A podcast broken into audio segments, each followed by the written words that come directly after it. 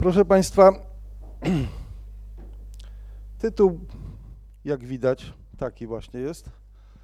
Trzy dosyć ważne rzeczy życiowe. Chciałem Państwu właściwie powiedzieć dwie rzeczy. Że namiętność i seks to nie jest to samo. To jest ta jedna rzecz. A druga rzecz to to, że można handlować, ale tylko seksem. I tylko jak się jest kobietą. A namiętnością ani kiedy się jest kobietą, ani kiedy się jest mężczyzną handlować nie sposób. Czyli rozpoczynam od porównania tych dwóch rzeczy. Ludzie się dosyć często zastanawiają, czy to jest to samo, czy to jest coś zupełnie innego. No wiadomo, ci, którzy nie lubią seksu, mówią, że to namiętność to to samo co seks, ale w rzeczywistości to w ogóle nie jest to samo i to służy dość różnym funkcjom. Otóż, no co to jest seks, to wszyscy wiedzą, więc nie będę definiował, ale chciałem tylko powiedzieć, że no, kluczowa różnica to jest taka, że seks niekoniecznie jest skierowany na jedną osobę, a namiętność zawsze, prawda? Nie słyszałem nigdy o przypadku samobójstwa z tego powodu, że ktoś nie może mieć seksu, prawda? No bo jak nie może mieć z Kasią, to będzie z Basią, prawda? Czy odwrotnie, a przy namiętności nie można ich wymienić. Namiętność jest skierowana na dokładnie konkretną osobę i ta osoba jest niezastępowalna. A seks działa na zasadzie ujemnego sprzężenia zwrotnego, czyli trochę tak jak potrzeby fizjologiczne wszelkie, że jak się napiłeś Coca-Coli, to już i Coca-Coli, nawet herbaty nie chcesz, i to się nazywa uczenie efektem Coolidge'a. Coolidge nie był uczonym, tylko był prezydentem amerykańskim, niezbyt lubianym, Calvin Coolidge, i on kiedyś ze swoją małżonką zwiedzali pewną wzorcową fermę kur i tam, ale oddzielnie zwiedzali ją i małżonka prezydenta Coolidge'a zobaczyła tam pewnego koguta, który sobie bardzo dzielnie poczyniał z różnymi kurami i się spytała, i ile razy dziennie on tak robi? Tak parę tuzinów. Proszę to powiedzieć panu prezydentowi. Na co ten, jak z kolei był oprowadzany, to się zapytał, a z iloma kurami? 100 kur. Proszę to powiedzieć pani prezydentowej. No i ktoś, kto nie lubił owego Calvina Coolidge'a, nazwał ten efekt wysycenia seksualnego, no właśnie jego nazwiskiem. Oczywiście przy namiętności niczego podobnego nie ma, ponieważ no ona jest nie tylko właśnie naznaczona wyłącznością, no różnie to o tym pisali, na przykład Lec pisał, zakochany jest jak człowiek w lesie, zapatrzony w jedno drzewo, prawda? Albo Boy, jak wiadomo, pisywał, taki dostał dziwnej manii, że chciał tylko od Stefanii, prawda? No i z namiętnością jest tak, że ona jest skierowana na jedną konkretną osobę i ona, no to co to jest, to Państwo też pewnie wiedzą, ale chciałem zwrócić uwagę, że ona działa na zasadzie dodatniego sprzężenia zwrotnego. Ludzie ogarnięci namiętnością robią bardzo wiele rzeczy, które tę namiętność nasilają, prawda? Na przykład patrzą sobie w oczy. Patrzenie w oczy jest nasilaczem uczuć. Jak chcesz komuś powiedzieć, że go kochasz, to musisz to zrobić z bliska i patrząc mu w oczy. Ale nawiasem mówiąc, jak chcesz kogoś zelżyć, to też z bliska, a nie tam z daleka, prawda? Bo nikt się nie przejmie. I to jest tylko że tak powiem, najłagodniejsze zachowanie nasilające uczucia, prawda? Izolowanie się od innych, kontakt fizyczny, seks, to wszystko służy nasilaniu uczuć. I właściwie taka prawdziwa namiętność jest niesłychanie żarłoczna, tak? Bo ona polega na tym, że robimy z tą ukochaną osobą różne rzeczy, które tą namiętność jeszcze nasilają, a jak ona jest nasilana, to jeszcze bardziej robimy te rzeczy, czyli dłużej patrzymy sobie w oczy, w tym czasie wszystko się zawala, prawda? Tutaj sprawozdanie nienapisane, szef wściekły, a nasza namiętność szaleje. No pewnie dlatego nie może trwać tak strasznie długo. Nawet nie tak długo, jakbyśmy chcieli, chociaż pewnie byśmy 40 lat nie chcieli być ogarnięci stanem namiętności. Wiemy, że jakie jest hormonalne podłoże namiętności, wiemy, że to jest dopamina, to jest ten sam hormon szczęścia, który się, neuroprzekaźnik, który jest czynny wtedy, kiedy no coś konsumujemy, tak? To może być kremówka, to może być ukochana osoba. Aktywizuje się w naszej korze mózgowej układ nagrody, który się składa z jądra ogoniastego, ale może to niedobrze takie nazwy przy okazji namiętności wymieniać, więc nie będę ich wymieniał. W każdym razie wiemy, że jak ludzie patrzą, Państwo na pewno wiedzą, że w tej chwili bardzo interesująca metoda badania to jest neuroobrazowanie, czyli śledzenie aktywności różnych regionów mózgu,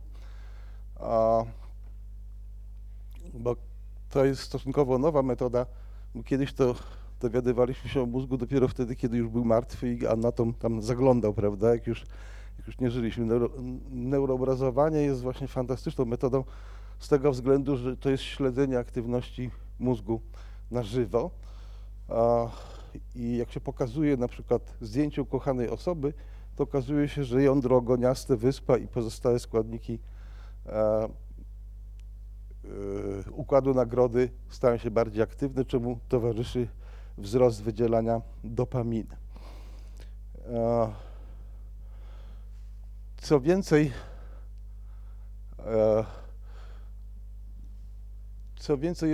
jest też tak, że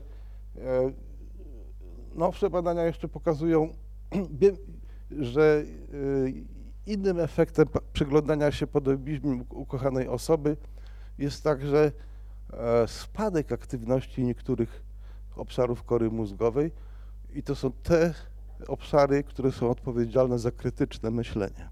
Także idealizacja partnera, która jest niezbędnym elementem miłości, i która, nawiasem mówiąc, jest bardzo dobroczynna dla ludzi, tak? Bo jak ludzie się nawet zupełnie bez sensu idealizują na początku, to i tak są potem dłużej szczęśliwi i mają lepszy związek, więc to jest złudzenie, które pozwala żyć, prawda? I to złudzenie ma fizjologiczne podłoże właśnie w zahamowaniu tych obszarów, aktywności tych obszarów kory mózgowej, które są odpowiedzialne za krytyczne myślenie. No i namiętność może też uzależniać, tak? Ponieważ to jest układ nagrody, to można się od niej uzależnić. No i są, pewnie większość z nas zna takie osoby, prawda, które nie mogą bez tego żyć, w związku z czym, no jeżeli tylko mogą sobie na to pozwolić, mają wielu partnerów. A drugim składnikiem miłości, obok namiętności i właściwie nawet ważniejszym, jest intymność, czyli to jest to, co jest odpowiedzialne za uczucie przyjaźni, tak? Przyjaźni, przywiązania, wzajemnego wspierania się. Co ciekawe, to jest składnik miłości, który ma zupełnie inne podłoże. Tym podłożem jest oksytocyna, czyli hormon więzi.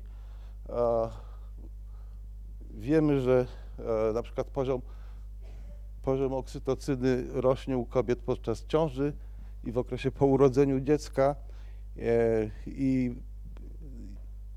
wielkość wydzielania oksytocyny jako neuroprzekaźnika jest bardzo silnie powiązana z ilością zachowań macierzyńskich, tak? Czyli jeżeli ten poziom wydzielania oksytocyny jest duży, to jest dużo tych zachowań. No i teraz w ogóle oksytocyna w tej chwili jest dosyć intensywnie badana, jej wpływ na zachowanie, na spostrzeganie świata, na odczuwanie. Okazuje się, że ona się bardzo szybko wchłania przez jamę nosową, czyli można sprayem wstrzyknąć do nosa oksytocynę i to daje po 5 minutach efekty. Co śmieszne, mimo że to jest hormon więzi, to właściwie wszystkie badania robi się na mężczyznach, a nie na kobietach, bo u kobiet można zaburzyć bardzo łatwo gospodarkę hormonalną, prawda? A mężczyźni i tak tego tam niewiele mają, więc jak to się im wstrzyknie, to nie ma żadnego niebezpieczeństwa. No w każdym razie Początkowo sądzono, że oksytocyna jest takim właśnie hormonem więzi, który pozwala na intensywniejsze budowanie więzi ze wszystkimi. O tym świadczyły na przykład błędy fałszywego alarmu, które polegały na tym, że pokazywano ludziom zdjęcia 50 twarzy, potem w fazie testowej dostawali 100 twarzy, wśród nich były te stare i zupełnie nowe i okazywało się, że ludzie, którzy byli naszprycowani oksytocyną, popełniali pewien szczególny rodzaj błędu, który polegał na tym, że nawet obce twarze rozpoznawali jako już widziane. Tak? Czyli po prostu wydawało im się, że wszyscy są już tacy lubiani i znani. Ale potem się okazało, że to nie jest aż tak ładnie, że to jest reakcja skierowana tylko na członków grupy własnej. A to taki badacz z Amsterdamu, Carsten de Dre, pokazał bardzo ładnie, że oksytocyna owszem nasila skłonność do budowania więzi wśród Holendrów, ale tylko z innymi Holendrami. Jak ten ktoś inny nazywa się Dirk, to proszę bardzo, ale jak się nazywa Mustafa, to wcale nie. Jest też tak, że ten poziom oksytocyny rośnie, kiedy się spotykamy z przejawami ufności ze strony innych ludzi, kiedy sami się zachowujemy w ufny sposób, ale znowu jest to ograniczone do kręgu swoich, tak? Do, jak to się mówi po angielsku, do in-groups.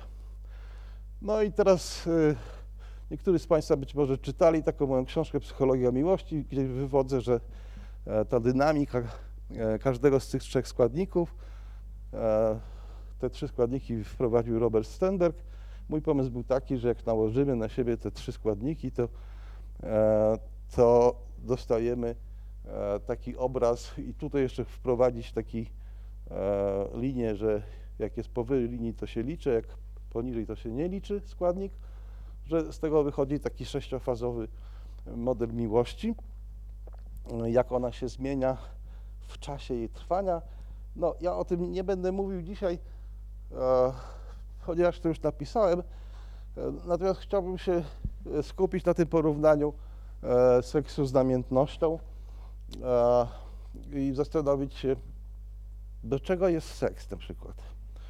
No to wydaje się, że to kompletnie głupie pytanie, prawda? Wszyscy wiemy, że do prokreacji.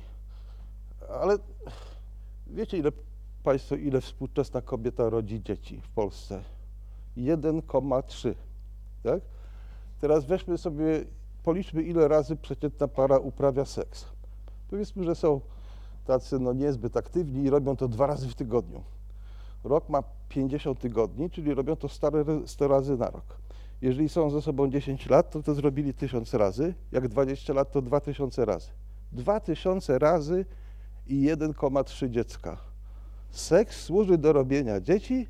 Absolutnie. To jest jakaś jego uboczna funkcja, jakaś tam może kiedyś, dawno temu nasi przodkowie, prawda, takie rzeczy robili dla robienia dzieci. My to robimy z zupełnie innego powodu, tak? Przecież gdybyśmy znaleźli taki klucz, który otwiera szafę 1 raz na 2000 razy, to by nigdy nam nie przyszło do głowy, że to jest klucz do tej szafy. Myśmy myśleli, że on jest do jakiejś zupełnie innej szafy. No i właśnie u ludzi seks służy tak naprawdę głównie podtrzymywaniu więzi, prawda? Nie robieniu dzieci. Robienie dzieci to tam od czasu do czasu. Jak mówił Richard Feynman, taki fizyk teoretyczny, że no tak, od czasu do czasu ta fizyka daje jakieś efekty praktyczne, ale przecież wiadomo, że nie po to się to robi, prawda? No więc z seksem jest bardzo, bardzo podobnie. On głównie służy, i tutaj jesteśmy dość niezwykłym gatunkiem w skali, że tak powiem, fauny, a nawet flory, fauny i flory razem, żeby ten seks możemy uprawiać właściwie zawsze, tak? Kiedy nam tylko przyjdzie ochota, a partnerka nie powie, że ją boli głowa. Namiętność też ma 2 funkcje, chociaż no takie, jedna funkcja, która no, jest taka, żeby nas uduchowić, tak? Znaczy, no co tu dużo mówić, jesteśmy zwierzakami w bardzo dużym stopniu, tak? Popatrz na swojego psa albo kota i na siebie, przecież jesteśmy bardzo podobnie zbudowani, prawda? Tam jakieś drobne różnice, mamy większą głowę, Też nie wiadomo dlaczego, zaraz do tego wrócę. Ale w każdym razie namiętność jest niewątpliwie czymś, co uduchawia seks. Tak jak kuchnia francuska uduchawia pochłanianie białek i węglowodanów, prawda? I robi się takim wielkim, wspaniałym sposobem na życie, prawda? Dobra francuska kolacja trwa od 3 do 4 godzin i dzieje się tam podczas niej wiele różnych rzeczy, które na pozór nie mają nic wspólnego z jedzeniem, prawda? Więc to jest, namiętność to jest coś takiego, co w nas się wykształciło po to, żebyśmy się nie czuli zwierzakami, bo kiedy mamy tę samą świadomość, to nasz problem polega na tym, że za dużo rzeczy wiemy, prawda, o sobie i to dosyć trudno jest wytrzymać. No i różne takie adaptacje powstały, jak na przykład namiętność. No ale głównie jednak namiętność służy utrzymaniu monogamicznego charakteru związku, tak? Bo namiętność nas zaślepia na wady partnera, zaślepia nas na zalety innych alternatywnych możliwości. No i ona po prostu służy temu, żebyśmy byli ze sobą razem, najczęściej od 2 do 4 lat przynajmniej. Tyle zrobiła dla nas biologia. Potem się tam do tego dołożyliśmy jeszcze i budując kulturę, czy kultury,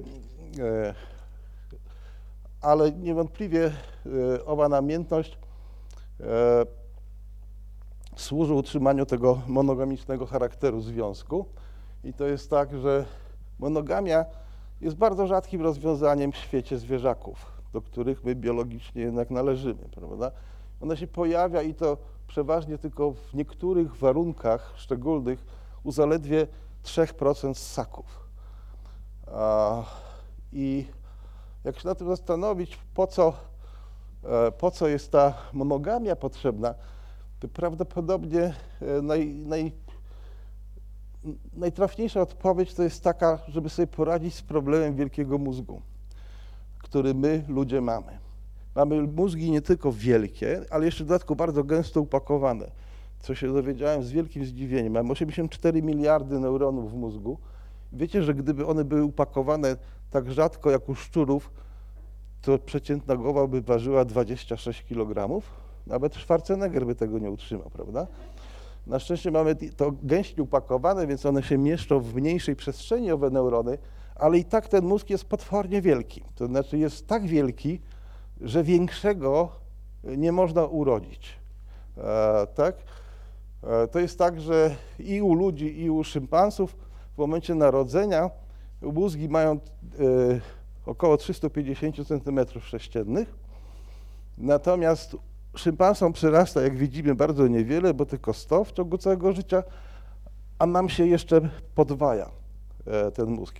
Znaczy, nie jest jasne, dlaczego ten mózg jest taki wielki. Jest zupełnym ewenementem w przyrodzie.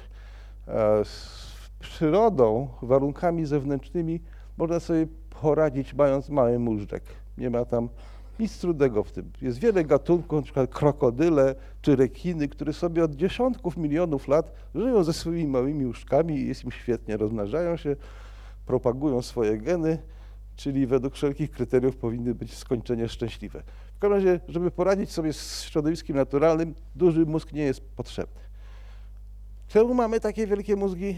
No właśnie nie wiadomo, to się zwykle wiąże z kulturą, ale to też jest bez sensu, dlatego że w tej chwili już wiemy, na podstawie dowodów kopalnych, że kultura się pojawiła około 200 000 lat po wielkim mózgu.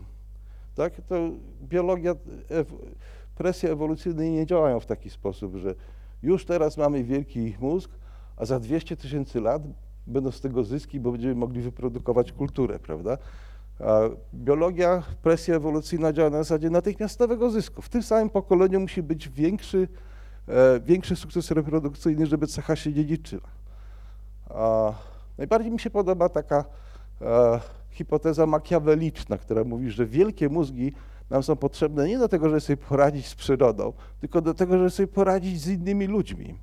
I jest taki biolog i psycholog równocześnie Robin Dunbar, który wyliczył, że jest niemalże doskonała korelacja pomiędzy wielkością mózgowia, w grupie, czy to ssaków, czy to naczelnych, czy to kręgowców, jak szeroką grupę byśmy nie wzięli pod uwagę, niemal doskonała korelacja pomiędzy wielkością mózgu a wielkością typowej grupy społecznej. My ludzie żyjemy w największych typowych grupach społecznych ze wszystkich znanych zwierzaków. I prawdopodobnie dlatego właśnie mamy takie wielkie mózgi, żeby to po prostu zapamiętać, tak? Na przykład zapamiętać, kto jest przyjacielem, a kto jest wrogiem. Kto jest czyim przyjacielem, kto jest czyim wrogiem, tak? Jak grupa ma 3 osoby, to jest jak się A ma do B, jak się B ma do C i jak się A ma do C. I tyle, tak? Ale jak grupa, Dunbar pokazuje, że podstawowa grupa u ludzi jest około 150 osób, tak? Ja wiem, że tutaj mieszka 300 000 osób w Katowicach, ale jest tylko 150 osób, do których możesz podejść i zapytać, nie pożyczyłbyś mi 200 zł do pierwszego, prawda? Nie ma sensu pozostałych pytać, ale ta grupa jest ogromnie wielka, prawda, żeby sobie z nią poradzić, potrzebny jest duży mózg. No w każdym razie ten mózg jest tak wielki, że już większego nie można urodzić, będąc tak zbudowanym jak ludzka kobieta. No i skutek jest taki, że nasze dzieci ludzkie są wyjątkowo bezradne przez wyjątkowy długi okres życia, co jest też zupełnie niewystępującym w przyrodzie rozwiązaniem. I prawdopodobnie stąd właśnie monogamia, która jest nie jedyną, ale na pewno dominującą strategią reprodukcyjną u człowieka. Chociaż aż 86% znanych społeczeństw dopuszcza poligynię właściwie, tak, wielożeństwo, tylko 2%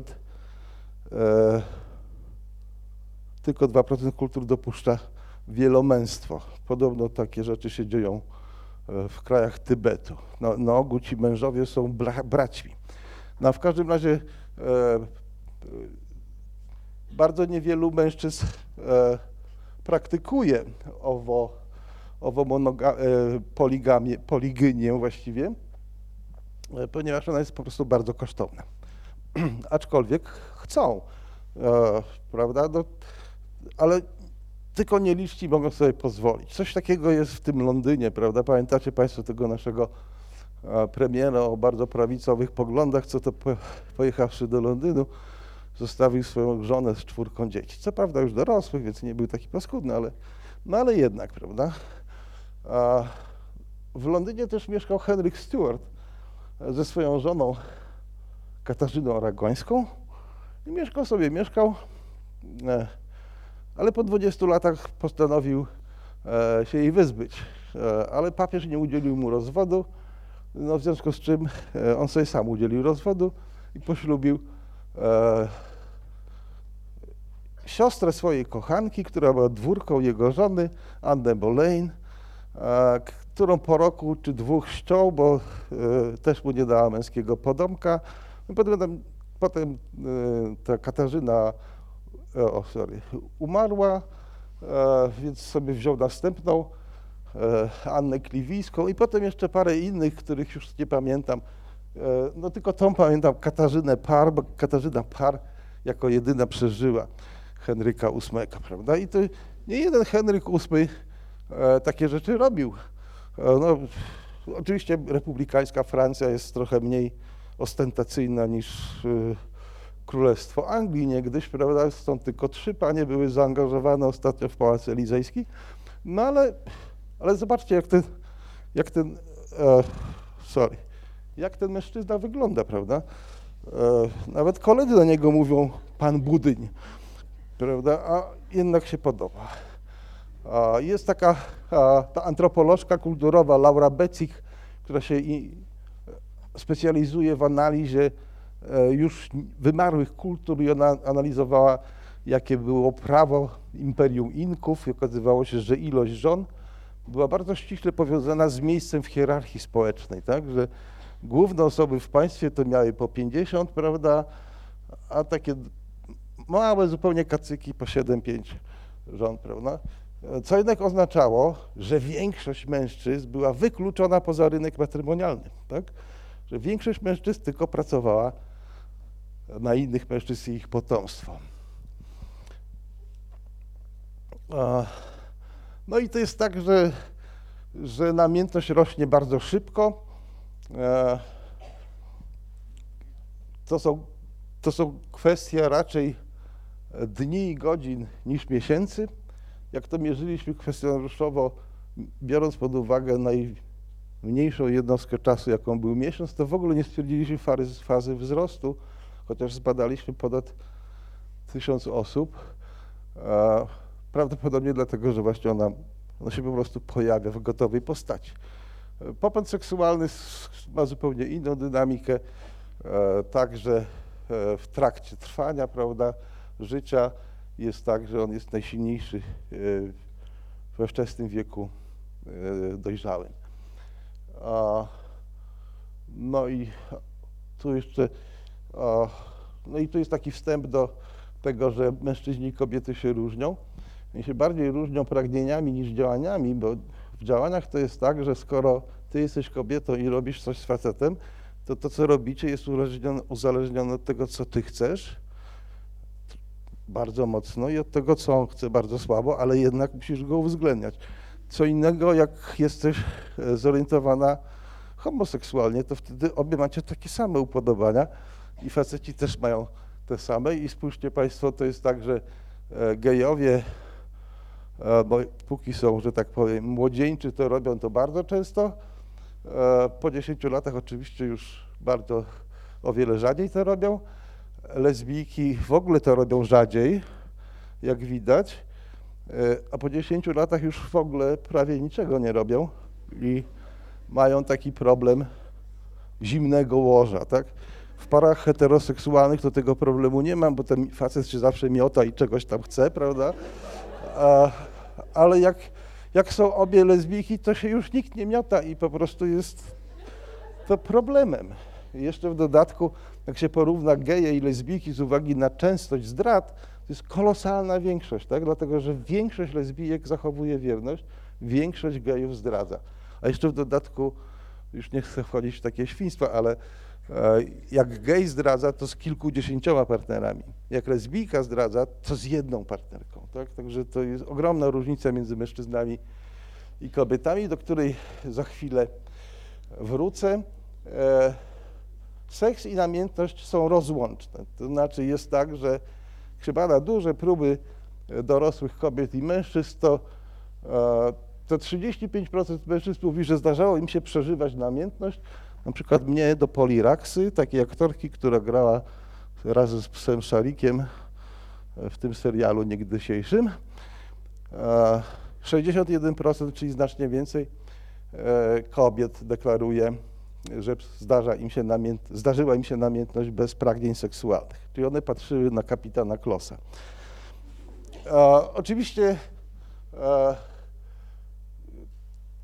pragnienia seksualne też mogą się pojawiać bez namiętności i tutaj różnica między płciami jest jeszcze większa, tylko że w drugą stronę, prawda? Czyli panowie deklarują, że to im się bardzo często zdarza, krótko mówiąc.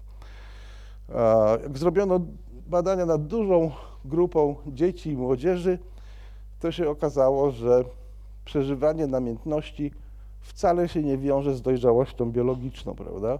Na przeżywanie seksu rzecz jasna tak. Jest też takie zjawisko wskazywane przez antropologów, że właściwie we wszystkich kulturach są znane przypadki namiętnych przyjaźni. No, w tej chwili to troszkę zanikło, a poza tym ludzie się zorientowali, że można być homoseksualistą, więc takie przyjaźnie się teraz ukrywa, tak? Ale to było tak, że jak się studiuje epistolografię, to była taka sztuka, której już nie ma. Kiedyś ludzie nie pisali SMS-ów, tylko listy pisali. Wyobraźcie sobie Państwo, to ci przyjaciele pisywali do siebie listy długie na 10 stron, jak się spotykali raz na 5 lat, to nie rozstawali się, sypiali ze sobą, wszystko ze sobą robili, z wyjątkiem seksu, bo nie mieli oczywiście ochoty, bo byli przyjaciółmi. Jest tak, że jeśli chodzi o odczuwanie namiętności, to nie ma żadnych różnic między mężczyznami i kobietami. Cokolwiek by się nie wzięło pod uwagę, czy częstość, czy natężenie, czy czas trwania, nie ma wątpliwości, że kobiety i mężczyźni są ogarniani namiętnością w zupełnie taki sam sposób. Nie można ich po prostu rozróżnić. Natomiast jeśli chodzi o seks, to można ich rozróżnić, że tak powiem, jednym rzutem oka. Zanim chcę Państwu pokazać parę danych, które moim zdaniem są bardzo przekonujące jako dowody na tezę, że mężczyźni chcą więcej seksu niż kobiety. Chociaż rzeczywiście w sumie mają go mniej więcej tyle samo, prawda? No, czy z wyjątkiem tego, że korzystają ze specjalistycznych usług, co kobiety robią niezwykle rzadko. Ale zanim przejdę do tych dowodów, to chciałem jeszcze powiedzieć, dlaczego mężczyźni i kobiety tak się różnią pragnieniami, a mniej zachowaniami seksualnymi.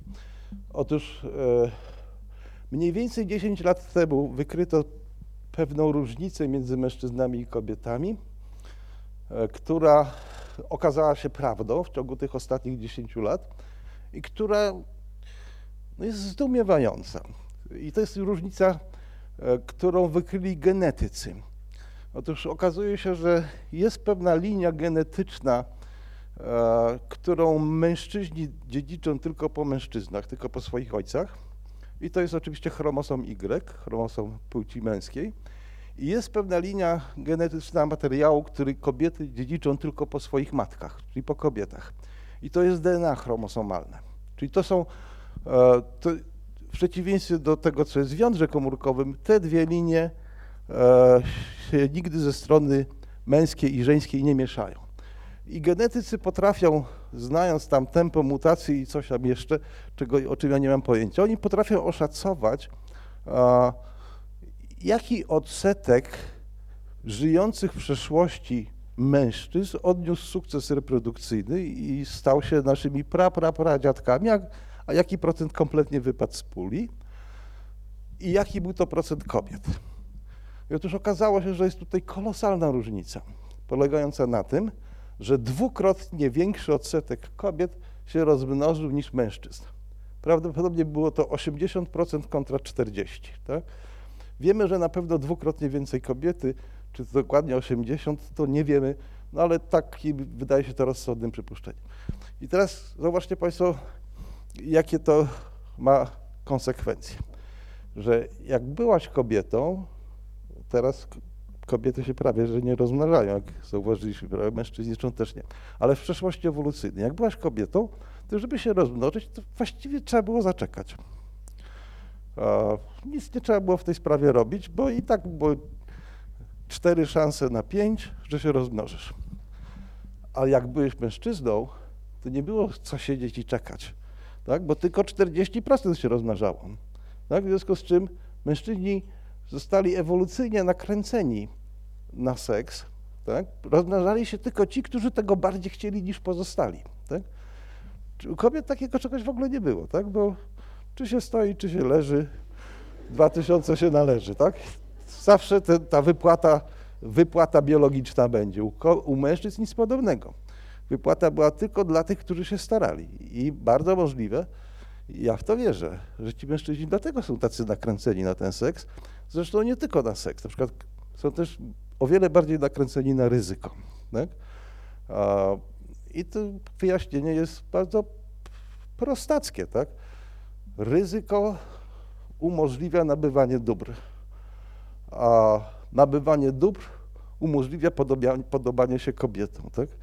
Są takie badania, których dzisiaj nie będę cytował, ale taką rzeczą, która najbardziej razi kobiety na krótko, w związkach na krótko, to jest skąpy facet. Tak? Największa zaleta, od razu wydaje na mnie dużo pieniędzy, wada nie do zniesienia to skąpiec. Zobaczcie Państwo, że skąpiec nie ma w ogóle żeńskiej formy. Nie ma skąpczyni, tak? To tylko facet może być skąpcem. U kobiety to w ogóle w odniesieniu do kobiet to nie przychodzi nam do głowy, prawda? Oczywiście są też takie słowa, które nie występują w wersji męskiej. Państwo na pewno je sobie przypominacie. Ale w każdym razie ci mężczyźni zostali nakręceni i na seks, i na podejmowanie ryzyka. Przy ryzyku to jest bardzo widoczne, szczególnie na ekstremach, prawda? Kto zjeżdża do rowu mariańskiego, prawda? Albo kto leci na Księżyc? Faceci, prawda? I tak było przez całą historię cywilizacji. No i tak jak przy namiętności nie ma specjalnie różnic między mężczyznami i kobietami, tak przy seksie są ogromne. Jest cała masa danych, które pokazują, że chcą więcej, szybciej, różnorodniej, no i w ogóle bez przerwy. Tu jest takie badanie, które jest, że tak powiem, troszkę bardziej zaawansowane. Ono polegało na tym, że mierzyliśmy te trzy składniki miłości u kobiet i u mężczyzn, którzy byli w parach, i mierzyliśmy też natężenie satysfakcji ze związku. W związku z czym można było przewidywać, co jest predyktorem satysfakcji ze związku kobiet, co w miłości ich partnerów najlepiej przewiduje ich satysfakcję. To są współczynniki regresji, czyli to jest jak gdyby osobny, niepowtarzalny wkład każdego z tych trzech składników miłości faceta w satysfakcję jego partnerki. No i jak Państwo widzicie, jedyny właściwie znaczący wkład to jest intymność. To znaczy, im bardziej mężczyzna odczuwa intymność w związku ze swoją partnerką, tym bardziej szczęśliwa jest ta jego partnerka. No teraz oczywiście możemy zapytać, a w drugą stronę jak? Co czyni, co uszczęśliwia faceta? Czy gotowanie mu zupy? A więc zobowiązanie? Czy też przyjaźń? Wszystko to wydaje się nieprawdopodobne, prawda, żeby to uszczęśliwiało faceta. No i rzeczywiście, facetów uszczęśliwia tylko namiętność ich kobiet. Tam żadne gotowanie zupy, żadne obieranie, sprzątanie, w ogóle daj sobie spokój z tym. Jeżeli chcesz mieć faceta szczęśliwego, pałaj do niego namiętnością. Cała reszta dla niego nie ma żadnego znaczenia. W internecie znajdujemy wszystko, także rysunki przedstawiające, czym się różni mózg kobiet od mózgu mężczyzn, tak? Więc ten mózg mężczyzn, jak Państwo widzicie, ten czerwona część, to jest seks. A ta czerwona część to jest seks u kobiet, prawda? Z kolei to jest hemisfera pragnień i zwierzeń. No oczywiście to są legendy miejskie, prawda? No ale, że tak powiem, zwizualizowane ładnie, a jakie są fakty? No fakty są bardzo, bardzo jednoznaczne. Najprostsze to jest takie, że pytano młodych studentów na pierwszym, drugim roku studiów, czy szukasz partnera, jak bardzo szukasz partnera, na krótko, na długo. No tak jak Państwo widzicie, mężczyźni i kobiety w ogóle się nie różnili poszukiwaniem partnera na długo, ale bardzo się różnili na krótko. Mężczyźni chcieli, a kobiety nie chciały. I to jest właśnie ten problem.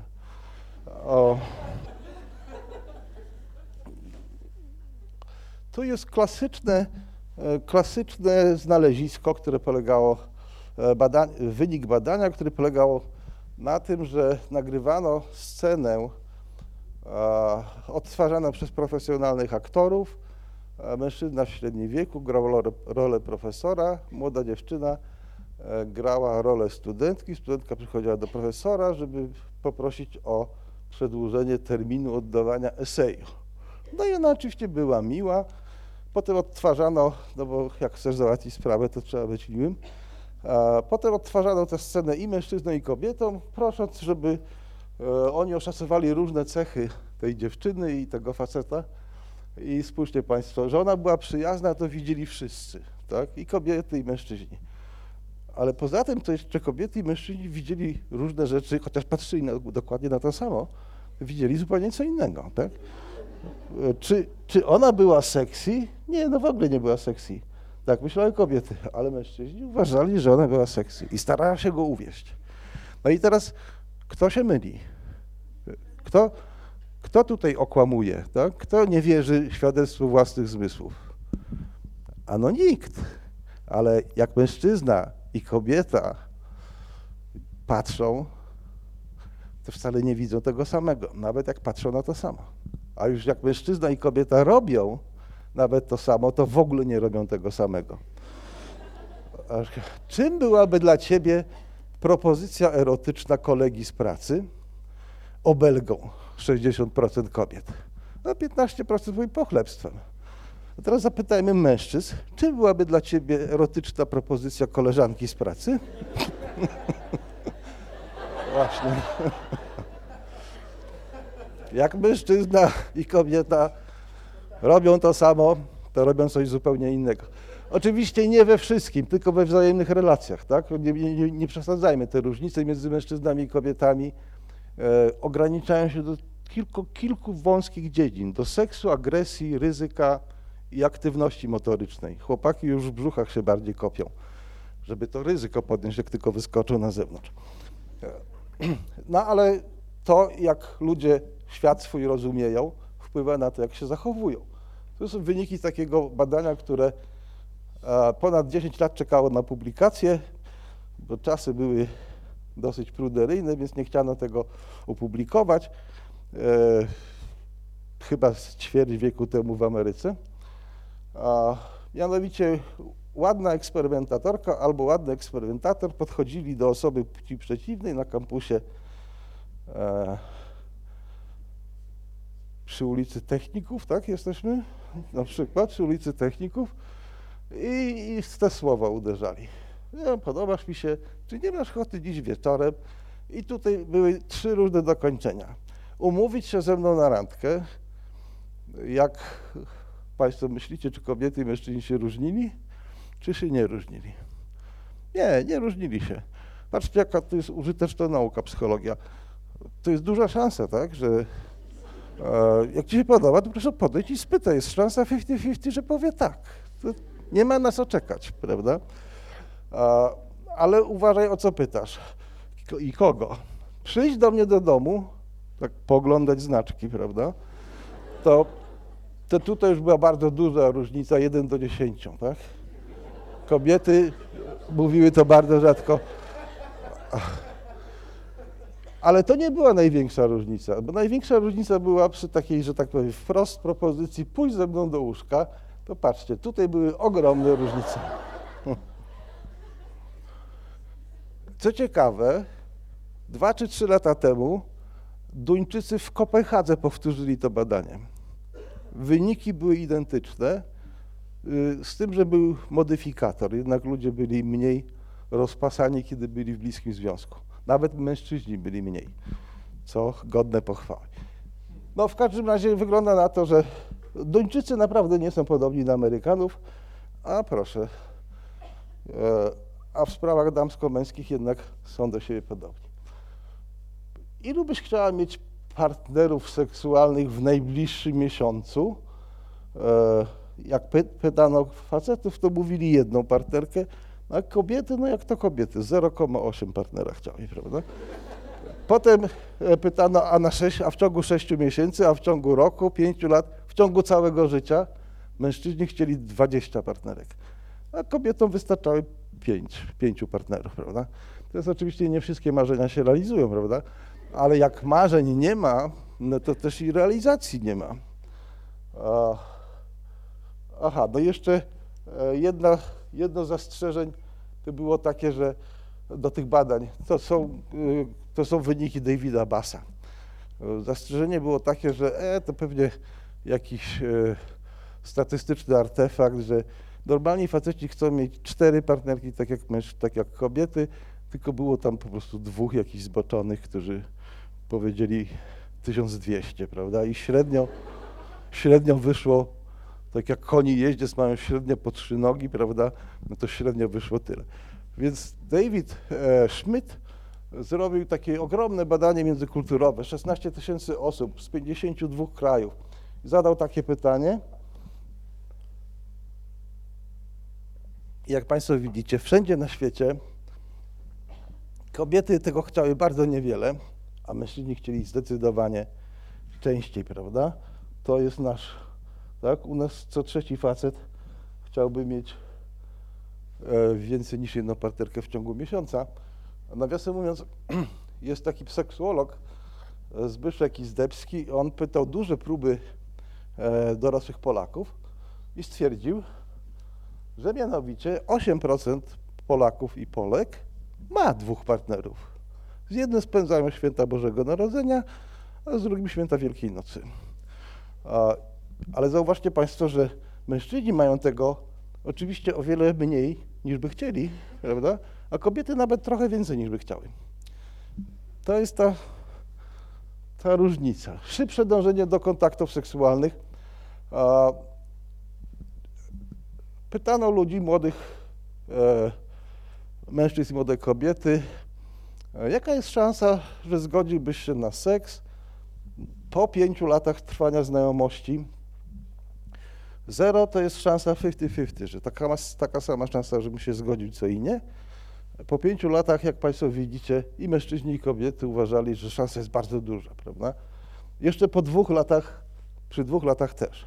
Ale im bardziej się skracał ten okres, tym się bardziej uwydatniała różnica między mężczyznami i kobietami, którą chyba najlepiej widać, jak się spojrzy na to oszacowanie 50-50. U kobiet takie 50-50 się pojawia po 5 miesiącach, a u mężczyzn po 3 dniach. Więc różnica jest spora. To też Schmidt powtarzał i też pokazał, że zawsze ten słupek niebieski, czyli męski, jest wyżej niż damski, choć w niektórych krajach one są po negatywnej stronie, jak widzimy, no ale prawdopodobnie w Afryce to z powodu lęku przed AIDS, bo to jednak byli pytani studenci tutaj. Świetny pomysł mieli tacy dwaj badacze, Cohen i Stotland, żeby zapytać ludzi, jak szybko chciałeś seksu, jak szybko do niego doszło i skorelować to oddzielnie dla kobiet i oddzielnie dla mężczyzn. Jak Państwo widzicie, dla kobiet korelacja wynosiła 0,88, czyli pomijając błąd pomiaru, była maksymalna. Po prostu jak kobieta ma seks wtedy, kiedy chce, a mężczyzna, ten współczynnik korelacji nawet nie był istotny statystycznie, czyli nie wykraczał poza zero. Więc jak powiedział kiedyś Donald Symons, taki biolog, seks to jest coś, czego chcą mężczyźni, a kobiety mają. Prawda? To, co jeszcze można zrobić, żeby powiększyć pulę, to obniżyć wymagania, prawda? I tutaj zadawano ludziom takie pytanie, które dla nas brzmi bardzo dziwnie, bo ono brzmiało, jaki jest najniższy dopuszczalny poziom inteligencji partnera? Ale dla Amerykanów, oni byli badani, to nie jest dziwne pytanie, bo oni sobie w kółko mierzą tą inteligencję, więc oni znają swoją inteligencję tak jak numer butów znają. I spójrzcie Państwo, i to było tak, że ożenić się, czy wyjść za mąż, chodzić na stałe, to i mężczyźni, i kobiety chcą bardzo inteligentnego partnera. Jak to jest chodzić, po prostu tam czasem przejście, prawda? Albo wręcz takie coś, co się po angielsku nazywa one night stand, czyli bardzo krótkotrwały związek jednonocny. To spójrzcie Państwo, kobiety w zasadzie nie obniżały wymagań, to nie przekraczało, tutaj nie było różnic istotnych statystycznie, ale mężczyźni bardzo obniżali do 35, to jest taki poziom inteligencji paprotki, prawda? czyli to jest sposób oczywiście na powiększenie puli, natomiast kobiety tego nie robią, dlatego że dla kobiet, no z wyjątkiem ostatnich 50 lat, kiedy się pojawiła pigułka antykoncepcyjna, dla kobiet nie było niczego takiego jak związki przelotne, tak? No bo one zostawały z konsekwencjami, prawda? To mężczyzna był przelotny, a u kobiet nie. Tuwim kiedyś powiedział, mężczyzna długo pozostaje pod wrażeniem, jakie wywarł na kobiecie. Mistrz języka polskiego, niesłusznie zapomniany, po prostu fantastyczny mistrz języka polskiego. I on ten komentarz wygłosił, zanim to badanie przeprowadzono, a badanie, wstyd powiedzieć, przeprowadzono dopiero 2 lata temu. Badanie bardzo proste. Zadano naprzeciwko siebie losowo dobranych 100 dziewcząt i 100 chłopców, znaczy młodych mężczyzn, młodych kobiety, studentów. I oni mieli ze sobą przez 10 minut rozmawiać na jakiś tam zadany przez badacza temat. Wszystko to tylko po to, żeby tak naprawdę zebrać odpowiedź na 2 pytania. Jak dalece ona ciebie interesowała erotycznie? Jak myślisz, jak dalece... Aha, a kobietę pytano, jak myślisz, jak dalece go zainteresowałaś erotycznie? I w obie strony, tak? Także mieliśmy przypuszczenie i jednocześnie też i prawdę, tak? I można było zobaczyć, co robią mężczyźni i co robią kobiety. To, co robili mężczyźni, to oni oczywiście przeceniali. Mężczyźni mają taką gospodarkę seksualną ekstensywną. Tak jak kiedyś w Związku Sowieckim w kołchozach się wyjeżdżało, na traktorach jechało po linie horyzontu, dość z rzadka i niechlujnie, rozrzucając ziarno, w nadziei, że wzejdzie, bo duży areoł obsialiśmy, prawda? To jest taka jest gospodarka seksualna mężczyzn, bo oni ponoszą mniejsze nakłady rodzicielskie. Kobiety ponoszą nieporównanie większe nakłady rodzicielskie, tak? To i w ich brzuchach się dziecko rozwija, to i wypadają od tego zęby, to one mają aparatury do karmienia dziecka i tak dalej, prawda? Więc mają znacznie poważniejsze inwestycje rodzicielskie, więc mają intensywną gospodarkę seksualną. Tak jak Holendrzy na swoich polderach, tak? Małe poletko uprawiają, ale starannie dobrane i bardzo intensywnie to robią. O, i teraz, no tutaj o mężczyznach, żebyśmy się raczej nie dowiedzieli niczego nowego. Ale jak było z kobietami? Czy kobiety szacowały trafnie, czy też przeszacowywały, a może nie doceniały? Jak myślicie Państwo? Nie doceniały, właśnie, to zdumiewające. Kobiety nie widziały tego zainteresowania swoich partnerów, tak? Tak jak mężczyźni przeceniali, tak one nie doceniały i to jeszcze troszeczkę bardziej niż mężczyźni się przeceniali. I to rzeczywiście jest nowe odkrycie, jeszcze nie wiadomo dlaczego tak jest, prawda? No ale kobiety najwyraźniej wolą dmuchać na zimne. Pamiętacie Państwo, przed paru laty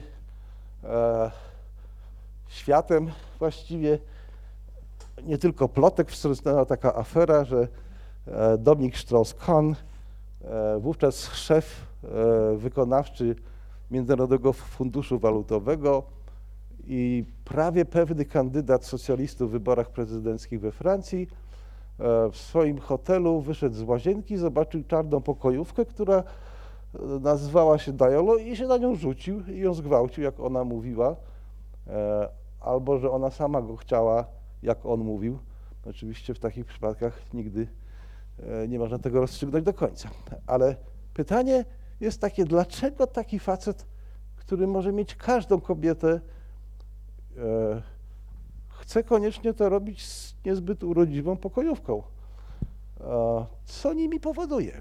To jest tak, że nie on jeden, tak? Na przykład nasz król ostatni, Staś, prawda?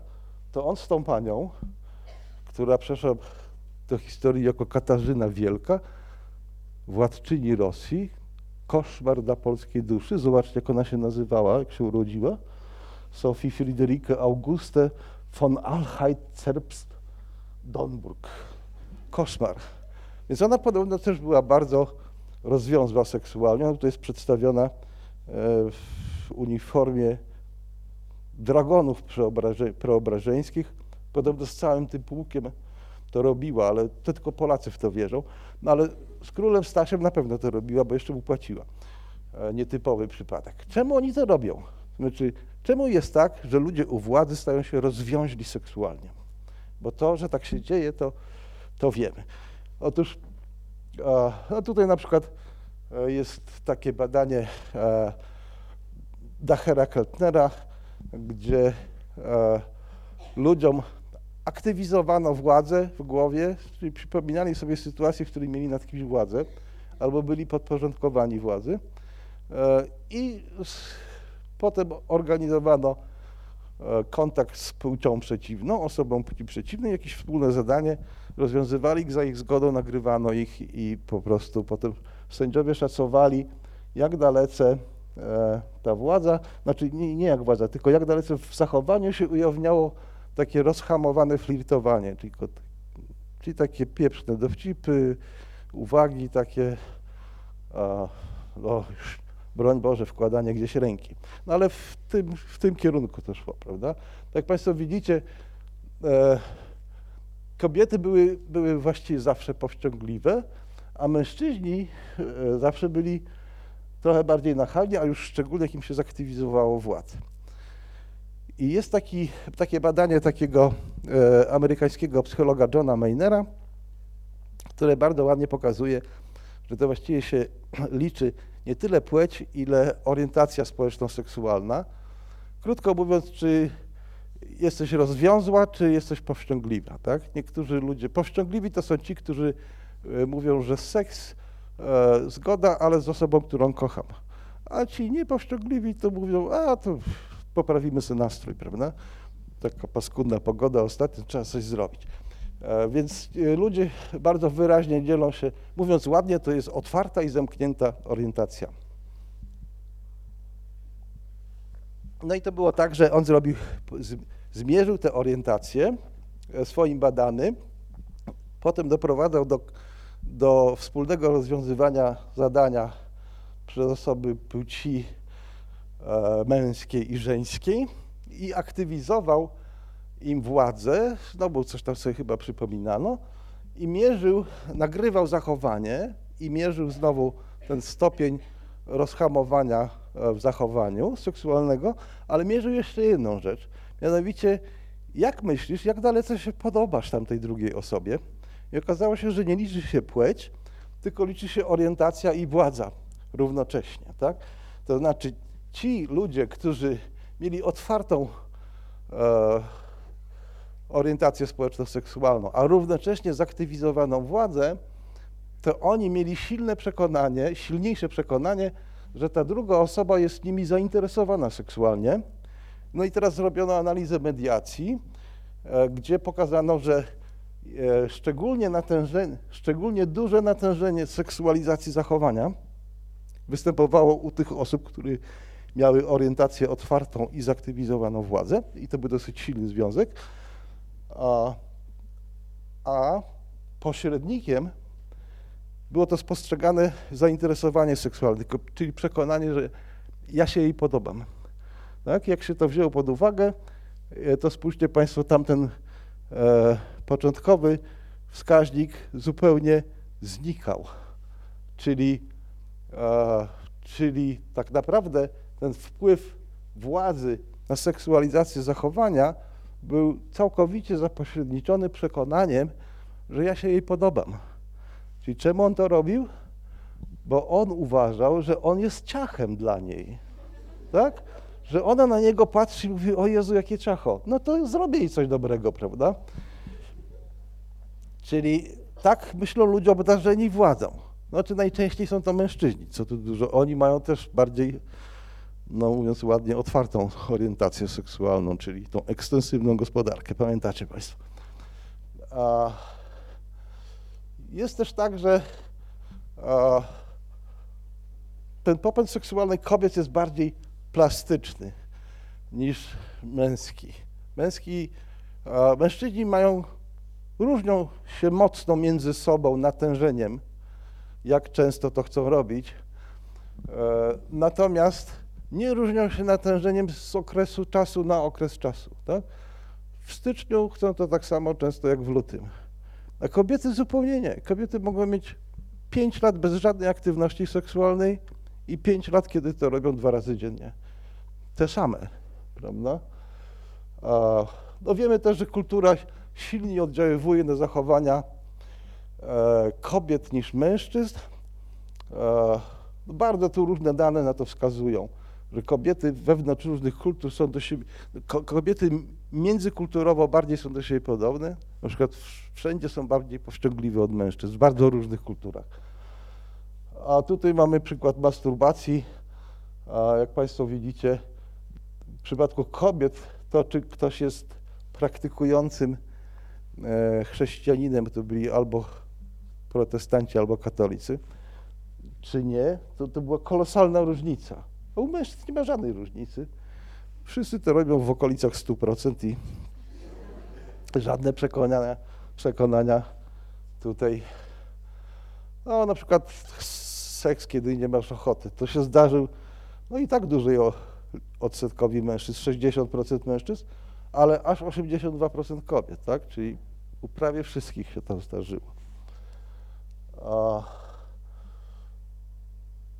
No Mleczko, jak Państwo widzicie, wyczuwa te różnice płci. On na przykład doskonale wie, że jakby tutaj siedziała naga kobieta, to ludzie by w ogóle nie zrozumieli, o co tutaj ma być śmieszne, prawda?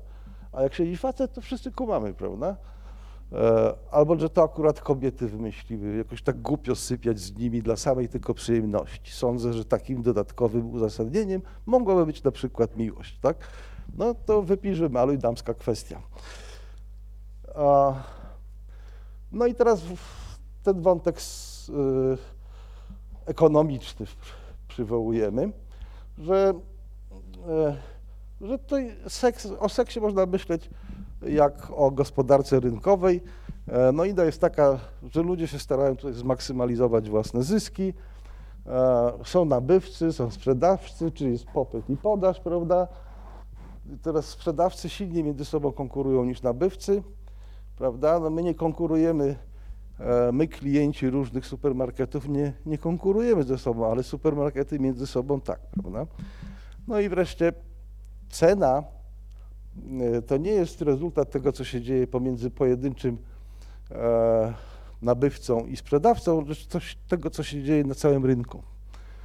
I to wszystko daje się zrozumieć, ale tylko w odniesieniu do seksu kobiet, bo tylko seks kobiet jest dobrem rzadkim.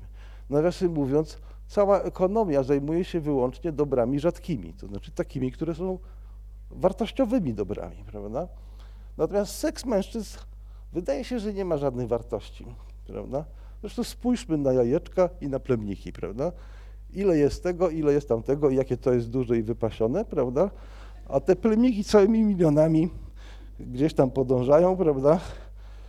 W dużym nadmiarze nie ulega wątpliwości. No i tylko seks jest dobrem rzadkim. I tutaj no jest bardzo wiele takich faktów, że prostytutki heteroseksualne są zawsze kobietami. No może jest jakieś tam 0,2% prostytutek heteroseksualnych, którzy są mężczyznami, prawda, i obsługują niemieckie turystki, ale to jest absolutny ewenement, tak, absolutny ewenement. Jak się temu przyjrzeć, a różni badacze to robili, to prawie zawsze jest to zakamuflowane jako forma pomocy dla młodego człowieka, tak, że a tu on dostał kukluszu albo jakaś katastrofa rodzinna, no to ta Gerda mu tam pomaga trochę, prawda. Jak Izdebski spytał parę tysięcy Polaków dorosłych, jak często kupują seks, to jak Państwo widzicie, mężczyźni robią to 30-krotnie częściej niż kobiety. Ale w każdym przyznają się do tego, prawda? Oczywiście tutaj trochę i mężczyźni, i kobiety kłamią, tylko że w przeciwnych kierunkach, więc bardzo możliwe, że to po części jest rezultatem kłamstwa, ale też nie przesadzajmy, nie aż tak bardzo, żeby mówić, że różnicy pewnie nie ma w ogóle. W większości znanych kultur zaloty to są zabiegi mężczyzny o kobiety, prawda? Prawie nigdy, no może gimnazjaliści może mają inne zdania, ale tutaj ich nie ma, prawie nigdy nie dzieje się odwrotnie, prawda? A w bliskich związkach zwykle mężczyźni widzą seks jako zysk, który oni mogą uzyskać od swojej partnerki, a zresztą dla kobiet to jest raczej strata niż zysk. A kobiety 2 razy częściej niż mężczyźni uważają swoje dziewictwo za dar dla ukochanej osoby, a mężczyźni 3 razy częściej niż kobiety uważają, że to no plama, tak, że trzeba się tego jak najszybciej pozbyć, że to jest piętno, o tak chciałem powiedzieć, a nie plama. A przemoc seksualna, no to jest oczywiście kradzież, tak? W języku ekonomii to jest kradzież, rozbój, prawda? Zabieranie dobra bez zgody właściciela. I ona bardzo wyraźnie częściej dotyka kobiet niż mężczyzn. I według badań Izdebskiego to jest 16% do 7%, to 7 w stosunku do ludzkich wyobrażeń jest niesłychanie dużą liczbą, tak? Nam się wydaje, że mężczyźni w ogóle nie są obiektem przemocy seksualnej. I tak jest, że dokładnie to samo, zachowanie, jeżeli jest skierowane przez mężczyznę na kobietę, to jest przemocą, ale jak jest skierowane przez kobietę na mężczyznę, to jest uznawane za przejaw tego, że facet jest szczęściarzem po prostu. Taka moja doktorantka Anna Studzińska właśnie skończyła pracę doktorską, zrobiła dużą serię badań pokazujących, że dokładnie to samo zachowanie typu idzie facet za kobietą, po przyjęciu ona nie domknęła drzwi i w momencie, kiedy ona brała prysznic, on wskoczył jej pod kołdrę, prawda? To jest oburzające zachowanie faceta. Ale teraz jak kobieta to zrobi facetowi, ale szczęściarz, prawda? Nie dość, że wziął prysznic, to wraca, a tu jeszcze tak coś takiego. Także jest bardzo wyraźnie minimalizacja męskiego cierpienia. To znaczy z tych nielicznych badań, które są, wynika bardzo jasno, że przemoc seksualna jest równie bolesna dla mężczyzn jak dla kobiet, prawda? Ale ludzie uważają, że tak nie jest, że facetki są po prostu szczęściarzami, prawda? I na przykład 99% osób, sprawców aresztowanych przez FBI to są mężczyźni, prawda? A kobiety pewnie te, które się przez pomyłkę załapały, dopiero jak agenci wykryli wykrywaczem kłamstw, że to jest jednak facet. Tylko seks kobiet jest strzeżony. Seks mężczyzn nigdy. Nie znam ani jednej kultury, gdzie w coś takiego by ubierano kobiety.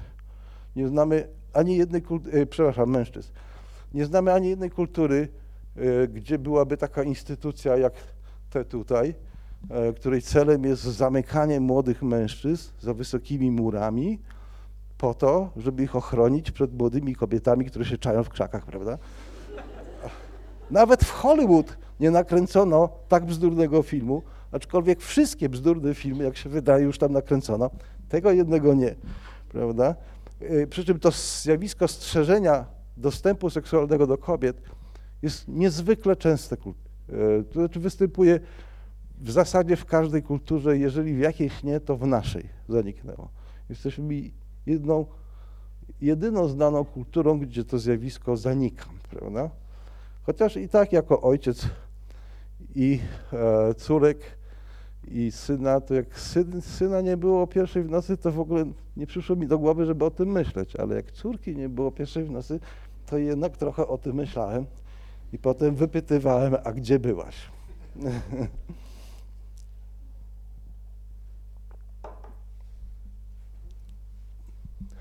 Jest takie zjawisko nazywane podwójnym standardem, że aktywność seksualna kobiet jest oceniana gorzej niż aktywność seksualna mężczyzn, szczególnie pozamałżeńska, aczkolwiek to różnie bywało, bo były takie czasy szczęśliwie już w głębokiej przeszłości, kiedy też seks małżeński był bardzo silnie regulowany przez różne instytucje, na przykład religijne i prawne.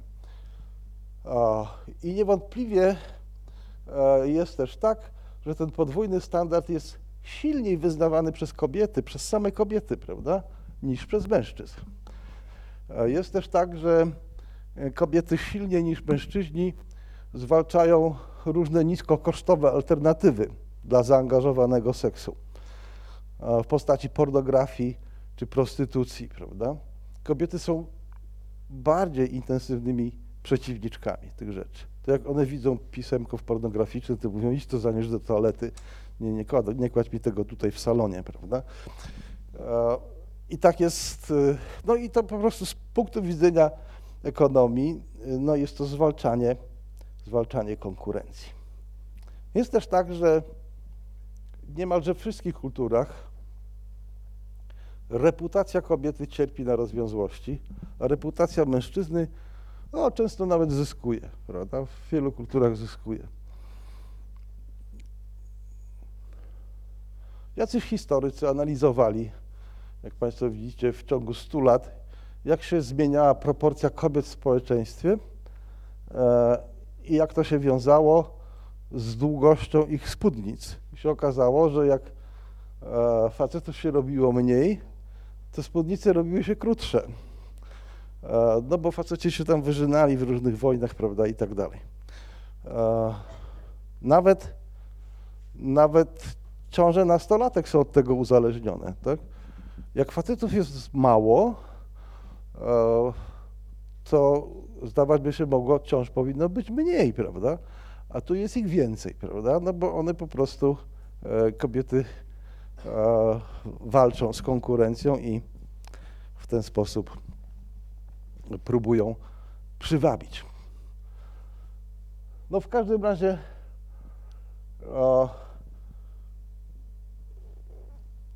różne rzeczy też to tłumaczy, że seks kobiet jest cenniejszy od seksu mężczyzn. Na przykład do niedawna było znane takie zjawisko, które się nazywa overmarriage. Nawiązuje do bajki o Kopciuszku, że kobieta wychodząc za mąż podnosi swoją pozycję społeczną. Tak? Zawsze troszeczkę wyżej szła dzięki mężowi niż była dzięki swojej rodzinie pochodzenia. Natomiast problem zrobił się teraz dosyć okropny, ponieważ jest tak, że zawsze jakieś osoby wypadają poza rynek matrymonialny i wśród mężczyzn jest ewidentne, że wypadają faceci, którzy no nic nie mogą dać kobiecie, prawda? Jak zajrzymy pod most, to tam wygląda, jeśli chodzi o proporcje płci, jak wśród prezesów najwyżej postawionych firm. Jest zdecydowana przewaga mężczyzn. Mężczyźni zresztą są w ogóle bardziej krańcowi. Na przykład mężczyźni i kobiety w ogóle się nie różnią średnim poziomem inteligencji i to wiemy na podstawie milionów dosłownie pomiarów. Natomiast różnią się na krańcach. Jak spotkasz prawdziwego głupka, to jest większa szansa, że to jest facet niż że kobieta. Ale jak spotkasz geniusza, to też jest większa szansa, że to jest facet niż kobieta. Nikt nie potrafi tego uzasadnić, w każdym razie na tyle, żebym to zapamiętał. Dlaczego tak jest, że mężczyźni są bardziej rozsiani? Ale tak jest. No i teraz wracając do rynku matrymonialnego, to paradoks polega na tym, że kobiety też niektóre wypadają poza rynek matrymonialny, ale to są kobiety z najwyższej półki, bo one nie mają tych partnerów, którzy byliby wyżej od nich, prawda? Albo przynajmniej tak samo położeni. I problem w tej chwili w Polsce się zrobił bardzo duży. Dla dobrze wykształconych kobiet w Polsce świat matrymonialny zaczyna wyglądać tak jak wykształconych Afroamerykanek w Stanach Zjednoczonych. Nie ma facetów. W tej chwili jest ponad 600 000 kobiet z wyższym wykształceniem więcej niż mężczyzn z wyższym wykształceniem. 600 000, wy tutaj siedzicie dziewczyny, jesteście skazane na mezalians, tak? Może nie musicie od razu się wiązać z hydraulikiem, ale znaleźć faceta, który będzie miał wyższą pozycję niż ty sama, nie będzie łatwo, nie będzie łatwo.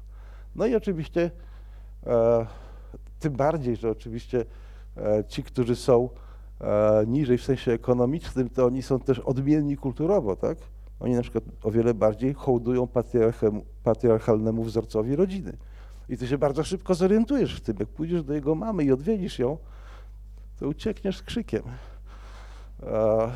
No i tu jest poważny problem młodych Polek. I w ogóle nie wiem, gdzie ci faceci są. Tu jeszcze trochę jest dużo tych facetów, ale zwykle jak mówię, no, że tak powiem, do publiczności, to facetów jest, no nie wiem, tam gdzieś z 5 może w całej sali rozsmarowanych.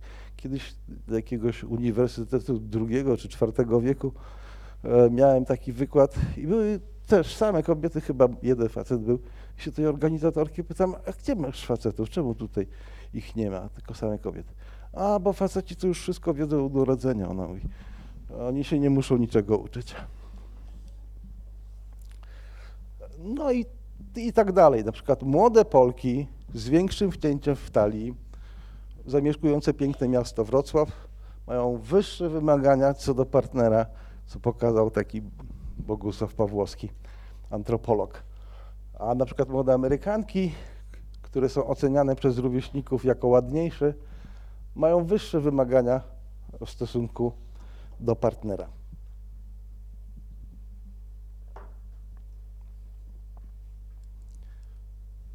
Czyli proszę Państwa, to jest właściwie to, co miałem zamiar powiedzieć, to znaczy tylko seks kobiet jest przedmiotem wymiany.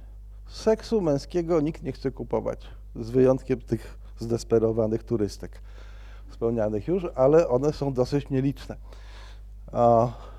I tylko seksem można handlować, a namiętnością nie można handlować. I tutaj jeszcze chciałem Państwu pokazać mojego psa.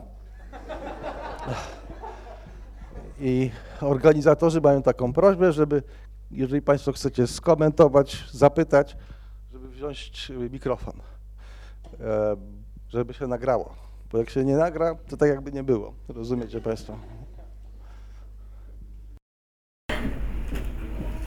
Także bardzo proszę.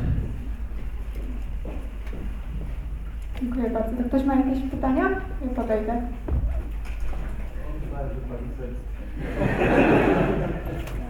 Ja tylko podaję.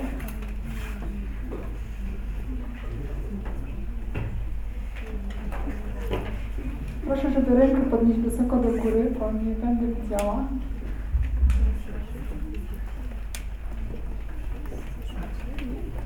Proszę Państwa, nie wierzę, że przy takim temacie nie ma pytań.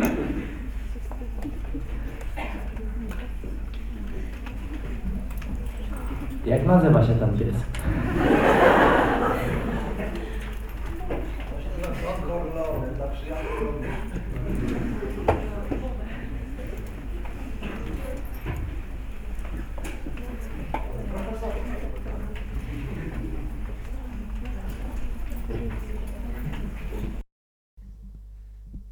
Ktoś jeszcze?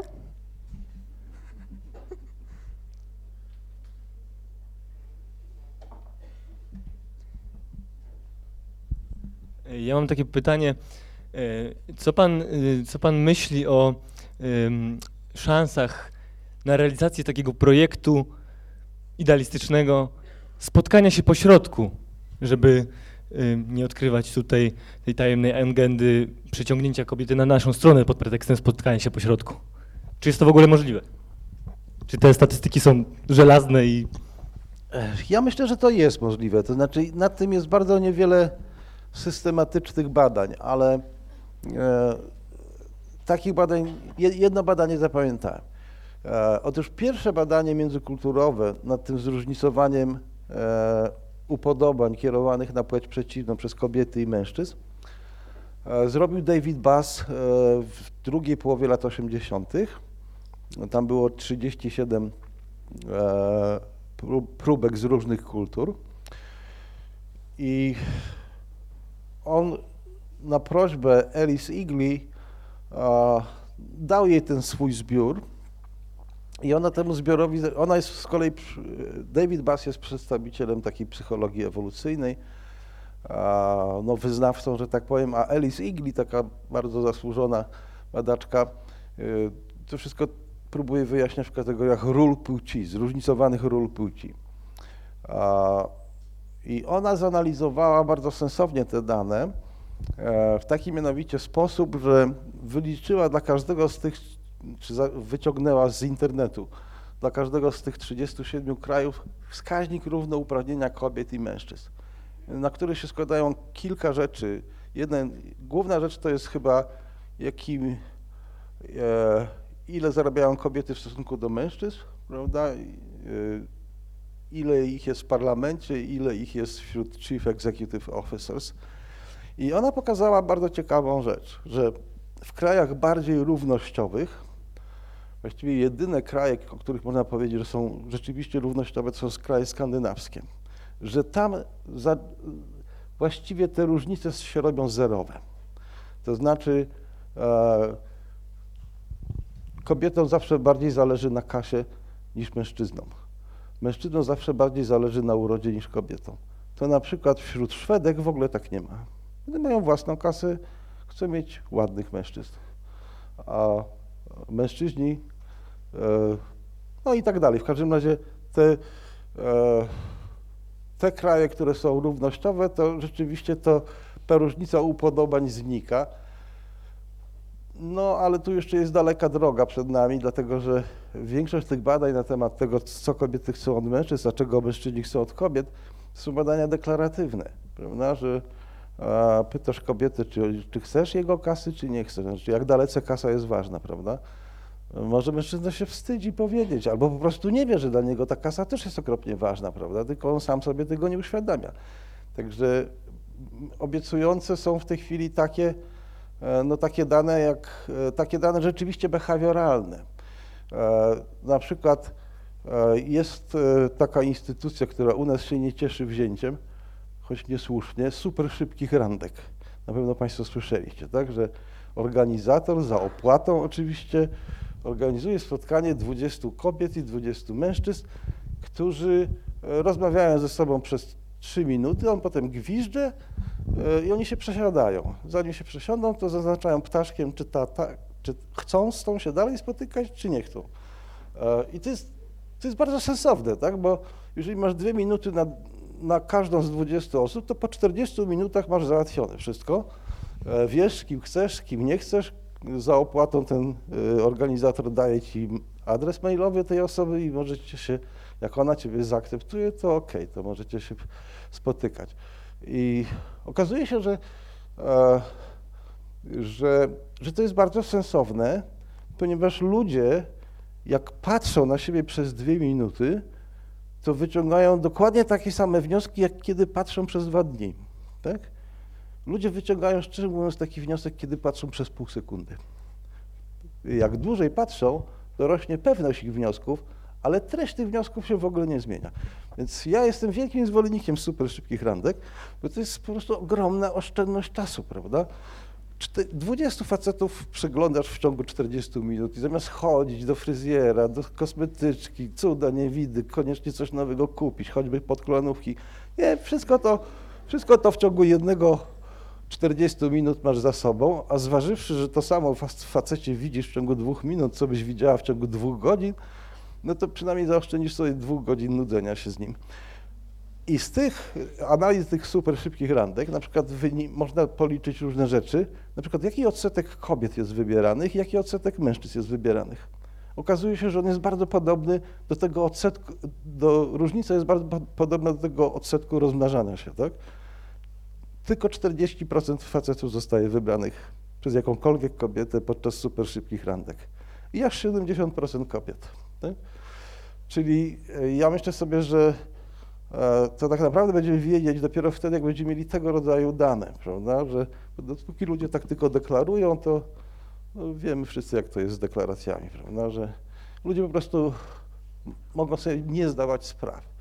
Natomiast te zmiany kulturowe postępują i ja myślę, że to całkiem możliwe, że się gdzieś tam spotkamy w pół drogi, tylko zastanawiam się, czy wtedy jeszcze będziemy mężczyznami i kobietami, czy będziemy czymś takim bisex, prawda? Może to nie wszystkim się podobać.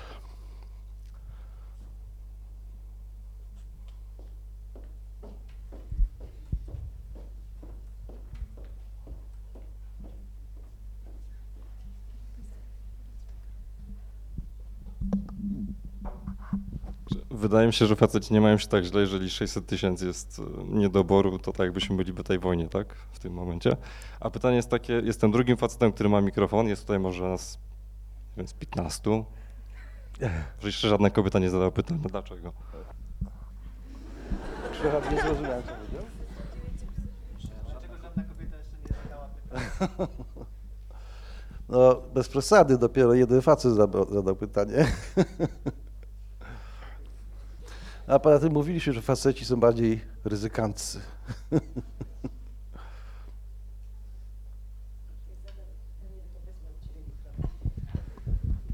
Widać, że pan mnie zmobilizował. Chciałam zapytać, czy dysponujesz jakimiś takimi danymi, które odnosiłyby się do takich stereotypów dotyczących pewnych krajów, pewnych regionów? Czy ten chłodny Anglik, gdzieś było sprawdzone na przykład, że faktycznie w jakichś badaniach okazuje się, że to jest powiedzenie, które no, ma swoje uzasadnienia, ten gorący, nie wiem, kto Włoch może, czy i tak dalej, bo takie gdzieś, no, funkcjonujemy w takich stereotypach, prawda? No, o chłodnym Angliku, w ogóle ta nacja jest chłodna, ale no, słyszy się, jak się tam pojedzie, jeśli rozmawiasz z kobietami, to one bardzo narzekają na panów, częściej niż w innych krajach. Czy takie badania gdzieś są, które sprawdzają te stereotypy i je obalają, czy też ich nie było? Więc jest zdumiewająco mało. To znaczy, generalnie jest tak, że jedyne, co dobrze wiadomo w tej dziedzinie, to to, że stereotypowy Anglik jest płci męskiej, a nie żeńskiej. Tak jak stereotypowy Włoch. To znaczy, stereotypy narodowości są męskie, to znaczy odnoszą się do mężczyzn. Nie robimy żadnych przewidywań dotyczących kobiet. Ale jeśli chodzi o trafność stereotypów, to muszę powiedzieć, że prawie że nie ma badań na ten temat. Przynajmniej nic takiego, co by mi w głowie zostało, to nie ma. Ale generalnie tam, gdzie znamy i stereotypy, i faktyczne różnice, to jest płeć oczywiście. Tutaj rzeczywiście jest bardzo dużo badań dotyczących i stereotypów, i rzeczywistości. I ja myślę sobie, że z tymi narodowościowymi będzie podobnie. To znaczy, jeśli chodzi o stereotypy płci, to wcale nie jest tak, że one są fałszywe.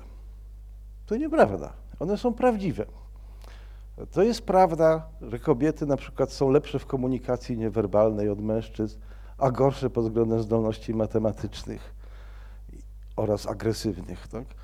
To wszystko prawda, tak jak stereotyp pokazuje. Tyle, że problem polega na czym innym, że te różnice płci, faktyczne różnice płci są niezwykle małe jak na to, co my o nich sądzimy. To prawda, że mężczyźni są lepsi z matematyki niż kobiety, ale ta różnica jest tak niewielka, że jest około 35% kobiet, które są wyraźnie lepsze od przeciętnego mężczyzny z matematyki. Tak? Jeżeli to jest 35% kobiet, które są lepsze od przeciętnego mężczyzny, to płeć nie może być żadnym sensownym kryterium podejmowania decyzji, bo skąd wiesz, na kogo trafisz, prawda? Więc ja myślę, że bardzo możliwe, że z tymi stereotypami narodowościowymi jest tak samo, że one zawierają ziarno prawdy i są prawdziwe, tylko że one są bardzo, ale to bardzo takie jak gdyby niewielkie, chociaż szczerze mówiąc takiego ciepłego emocjonalnie Anglika to rzeczywiście nie widziałem. I zauważyłem, że w Stanach Zjednoczonych z kimś zaprzyjaźnię, to on nigdy nie ma anglosaskich korzeni. Ma albo południowoeuropejskie, albo żydowskie korzenie. I to są ludzie, z którymi się dogadujesz, bo oni czują tak jak ty. Taki anglosas, no to rzeczywiście nie.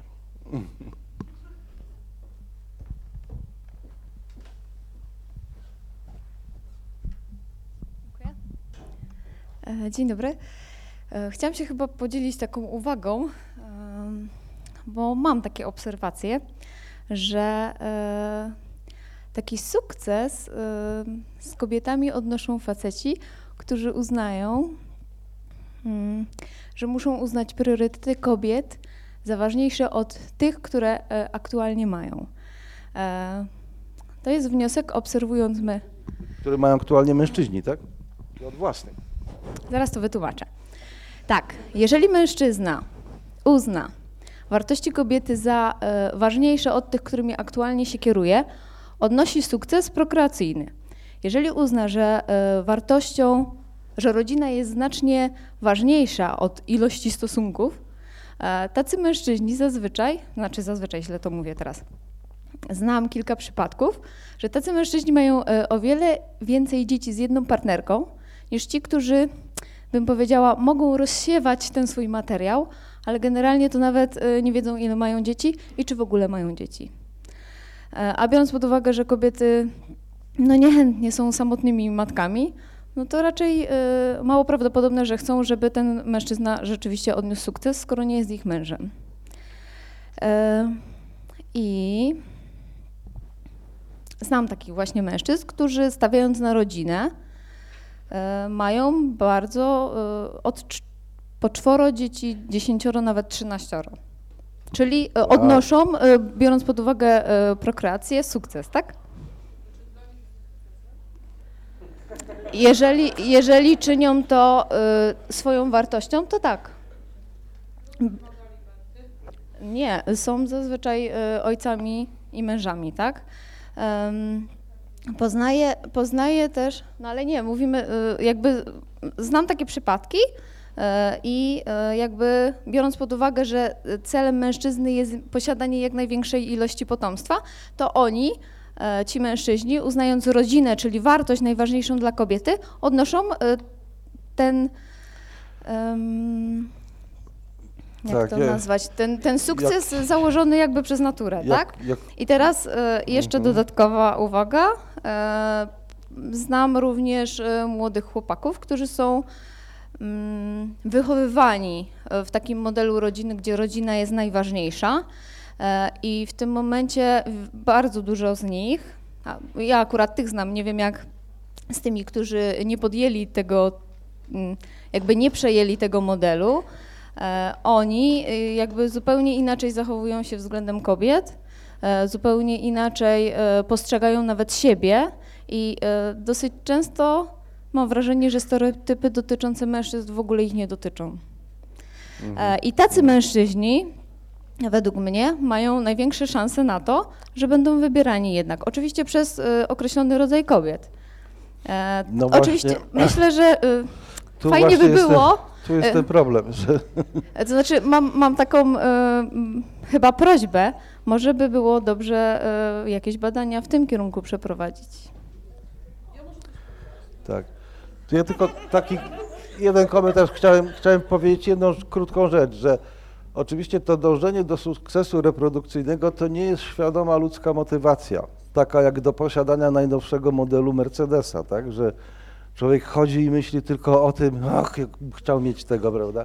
To nie jest tak, że człowiek chodzi i myśli, patrząc na tych brunetów i blondynów, sobie myśli, o, z tym można by odnieść sukces reprodukcyjny, a ten się zupełnie nie nadaje, tak.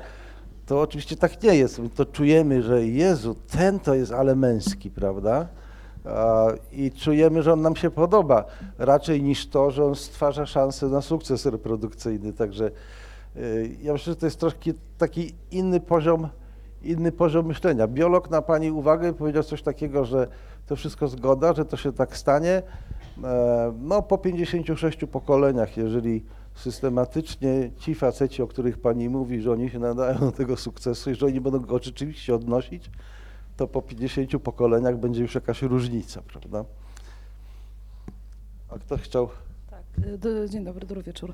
Bardzo dziękuję za tą wypowiedź, pomimo że emocje już opadły. I nie wiem, co chciałam powiedzieć, natomiast... No nie, tak, wszystko się zmieniało. Nie, jakoś zapamiętałam jedną bardzo ważną rzecz, która mnie gdzieś tam dotknęła.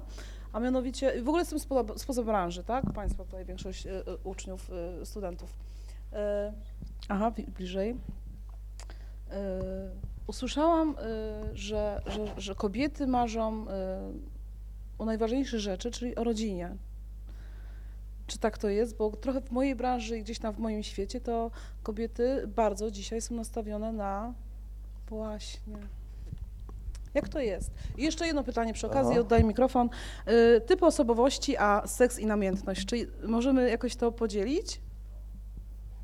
Nie, z tymi typami to nie. Nie, okej. Dzięki. To znaczy ja wykryłem stosunkowo niedawno, że coś, co może jest, brzmi głupio, że to nieważne jaki człowiek jest, w sensie cech. Ważne co człowiek robi. To jak gdyby jest. No właśnie nie jestem pewien. A to poprzednie, przepraszam, to Aha, z tymi kobietami i rodzinami. Więc proszę Państwa, jest takie jedno bardzo interesujące badanie prowadzone chyba od 20 już lat w Stanach Zjednoczonych nad 1% niegdysiejszej młodzieży najbardziej uzdolnionej matematycznie. Czyli po prostu w któregoś rocznika kończącego studia zaczęto śledzić, gdzieś to było pewnie w latach 90., zaczęto śledzić 1% najbardziej uzdolnionych ludzi, wśród których byli i mężczyźni, i kobiety. I okazywało się, że tam nie było różnic, że tak powiem, w poziomie zdolności między mężczyznami i kobietami, bo to był absolutny top topu, prawda? Śmietanka śmietanki. I jednak kariery życiowe bardzo się różnią mężczyzn i kobiet, szczególnie jak się pojawi dziecko. To po prostu kobietom się zmienia system wartości. I teraz, to znaczy po prostu wartości rodzinne, te wspólnotowe zaczynają się dla nich robić ważniejsze od wartości związanych z karierą. I to jest fakt, który dotyczy nawet najbardziej zdolnych kobiet. Teraz oczywiście pytanie jest takie, czy one tak robią, bo chcą, czy tak robią, bo muszą, prawda? Ale jednak myślę, że we współczesnym świecie żyjemy no jednak w dosyć wolnym społeczeństwie, tak? To znaczy człowiek bardzo rzadko przeciętny rzeczywiście robi to, co musi tylko, tak? Że nawet jak mu się wydaje, że musi, to on jednak to troszeczkę sobie wybrał, tak? Nie trzeba było sobie brać tego alkoholika, prawda, na głowę. Przecież go wybrałaś, tak? O, jak już go wzięłaś, to teraz różne rzeczy musisz, prawda? Ale przecież sama go wzięłaś, więc tak z wieloma rzeczami tak jest. Aczkolwiek są też takie dane, jest taka pewna różnica między mężczyznami i kobietami, którą Roy Baumeister kiedyś zauważył i potem różni ludzie to sprawdzali i okazało się, że to prawda, że tak jak są te różnice pod względem zapotrzebowania na seks, to bardzo podobne są różnice między mężczyznami i kobietami w sensie w ogóle wspólnotowości i sposobu zaspokojenia wspólnotowych motywów, w tym sensie, że kobiety chcą mieć niewielu przyjaciół, ale bardzo głębokich, a mężczyźni nie chcą takich głębokich, chcą licznych, tak? Czyli jakbyśmy kiedyś w tej ewolucyjnej przeszłości wszyscy byli tacy jak kobiety, co jeszcze do dziś każda rodzina by żyła w swojej pieczarze, nie wiedząc o innych, prawda? A gdybyśmy wszyscy byli tacy jak mężczyźni, to nie byłoby dokąd wracać, bo pieczary byłyby puste. Czyli mężczyźni i kobiety i jedni i drudzy mają te potrzeby wspólnotowe, ale w inny sposób je zaspokajają. I na przykład kobiety są słabo obecne w polityce, wcale nie dlatego, że mężczyźni spiskują przeciwko obecności kobiet, tak? Bo ci mężczyźni przecież głównie rywalizują ze sobą, a nie spiskują, prawda? Po prostu kobietom nie odpowiada taki świat. Taki świat, gdzie nawiązujesz sojusze, ale nie na tyle głębokie, żeby ich nie można było zerwać i kompletnie odwrócić. To jest istota polityki, prawda? Mężczyźni to uwielbiają, przynajmniej niektórzy, prawda? A kobiety myślą ze wstrętem, że jak mieć przyjaciela, przyjaciółkę, to do końca życia, prawda? A nie tam teraz się zamienię z drugą stroną sceny politycznej. To je to trochę brzydzi, prawda? A w każdym razie nie pasuje do ich upodobań. Także no właśnie, ale i tak, proszę Państwa, jedno co mnie zadziwia, to to, że te różnice między mężczyznami i kobietami są tak niewielkie, jak się patrzy na różne wyniki badań mierzących jakiekolwiek zdolności, zainteresowania i tak dalej, to oczywiście różne tam różnice wychodzą, chociaż czasami w ogóle ich nie ma. Na przykład nie ma zupełnie różnic w sposobie sprawowania władzy. Kobiety i mężczyźni, jak już są u władzy, to przejmują kulturę swojej organizacji. I mężczyźni, i kobiety. I zachowują się tak, jak wymaga organizacja, a nie jak wymaga stereotyp płci. Czyli te różnice są właściwie zdumiewająco małe. To, co widzi szkiełko, mędrca i oko, to ono widzi bardzo niewiele. Tak na zdrowy rozum i na doświadczenie życiowe, to różnica między mężczyznami i kobietami wydaje się kolosalna, przynajmniej mnie. Ale jak to zacząć mierzyć, to się okazuje, że cholera nie ma tego. Jedyna duża różnica to jest w ilości zabójstw, tak? To rzeczywiście wszędzie na świecie na 10 morderstw 9 jest dziełem mężczyzn, przeważnie na innych mężczyznach zresztą. A kobiety tego nie robią po prostu. Wszędzie na świecie, w każdym okresie. Ale to jest jedyna duża różnica, prawda, w poziomie agresji. Natomiast te pozostałe różnice są znacznie mniejsze, jak się to zbada, niż kiedy się to po prostu czuje. O, takie dziwne rzeczy się dzieją.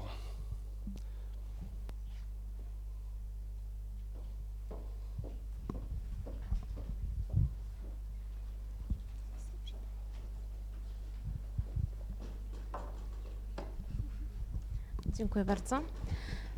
Ja mam takie pytanie, nie wiem czy typowe czy nietypowe, ale tak się zastanawiałam, ponieważ jakby tak się wsłuchać w głos mediów i tego, co się czyta i słucha aktualnie w różnych, że tak powiem, przekazach, to generalnie powszechnie teraz się twierdzi, że mam do czynienia z takim zjawiskiem jak kryzys męskości i że kobiety coraz bardziej przejmują pewne role, które stereotypowo charakterystyczne są właśnie dla mężczyzn, są dominujące i to one zaczynają bardziej narzucać pewne rzeczy drugiej stronie, a mężczyźni nie do końca sobie z tym radzą i jakby poddają się i gdyby tak wierzyć na przykład tym przekazom medialnym, to mamy do czynienia z pewnym niezaspokojeniem pewnych potrzeb, na przykład potrzeb seksualnych. I mam pytanie, czy taki obraz również wychodzi w badaniach i jak się to ma do tych ogólnych wniosków, o których była mowa jeszcze przed chwilką na wykładzie? Znaczy jest właściwie zdumiewająco mało takich badań, które by pozwalały w przyzwoity sposób odpowiedzieć na ten rodzaj pytań, prawda? Trochę wyjątkowe jest tutaj społeczeństwo amerykańskie, bo ono jest bardzo dobrze zbadane psychologicznie i to od dawna, ale też jest bardzo mało takich badań, które by pokazywały właśnie różnice między mężczyznami i kobietami. Na przykład jest dużo badań, które pokazują, że i kobiety, i mężczyźni robią się bardziej narcystyczni w Stanach Zjednoczonych, ale i jedni, i drudzy. Natomiast na temat tych różnic to badań jest niewiele, ale obserwacja jest pewnie taka, że trend jest pewnie taki, że mężczyzn spotyka to w tej chwili, co kobiety spotkało gdzieś 50-60 lat wcześniej, że mianowicie muszą być i kobietami, i mężczyznami. I mężczyznom też teraz najwyraźniej to grozi, czy to się już dzieje, że muszą być i kobietami, i mężczyznami w sensie podziału pracy. To znaczy, do dziś jeszcze nie jest tak, żeby pojęcie konflikt praca-rodzina opisywało sytuację mężczyzn, tak? Bardzo to jest nieznaczny odsetek mężczyzn, który dotyka ten problem, który to problem dotyka znacznej większości kobiet, tak? Konflikt praca-rodzina. Ale to, co nazywa się kryzysem męskości, moim zdaniem jest dokładnie tym, że kobiety, że mężczyźni z opóźnieniem, jak to zawsze mężczyźni, prawda, wloką się w ogonie ewolucji. Tak jak na obrazku Mleczki kobieta mówi do swojego faceta, wszystko w koło ewoluuje, tylko nie ty, prawda? Więc mężczyźni się tam wloką, ale wstępują w ślady kobiet, że po prostu będą coraz częściej wykonywać te zadania stereotypowo kobiece. Problem jest jeszcze dodatkowy taki, który kobiety nie miały takiego problemu, kiedy wchodziły na rynek pracy, a który mężczyźni mają, że to, co męskie, jest o wiele bardziej cenione w naszych społeczeństwach niż to, co kobiece, tak? Zarabianie kasy i bycie szefem, to Jezus, to przecież nie może być lepiej, tak? Ale zajmowanie się dzieckiem, obcieranie mu nosa i tam czego innego, to nie jest cenione, prawda?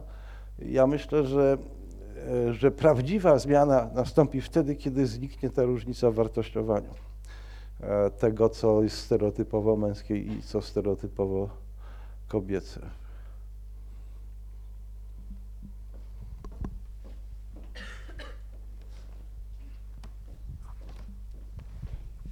To w takim razie miałabym pytanie odnośnie do tego, co pan przed chwileczką powiedział, mianowicie z jednej strony kobiety dążą do jakiegoś balansu, jeśli chodzi o podział swoich obowiązków między obie płcie, tak żeby nie było takiego dysonansu, jak kiedyś miał on miejsce w momencie, kiedy kobieta to opiekowała się ogniskiem domowym, a mężczyzna dostarczał tym środków finansowych, teraz to się podzieliło.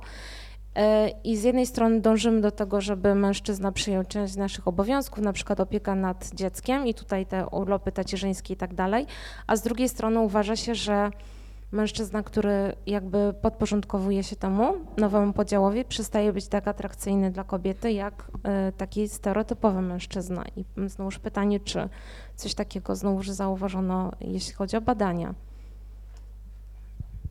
To znaczy, jest taka zależność, która mi przychodzi do głowy. W Polsce nie wiem, czy występuje, podejrzewam, że nikt tego nie badał, ale w Stanach występuje taka zależność, że jednym z najsilniejszych predyktorów rozwodu jest proporcja zarobków.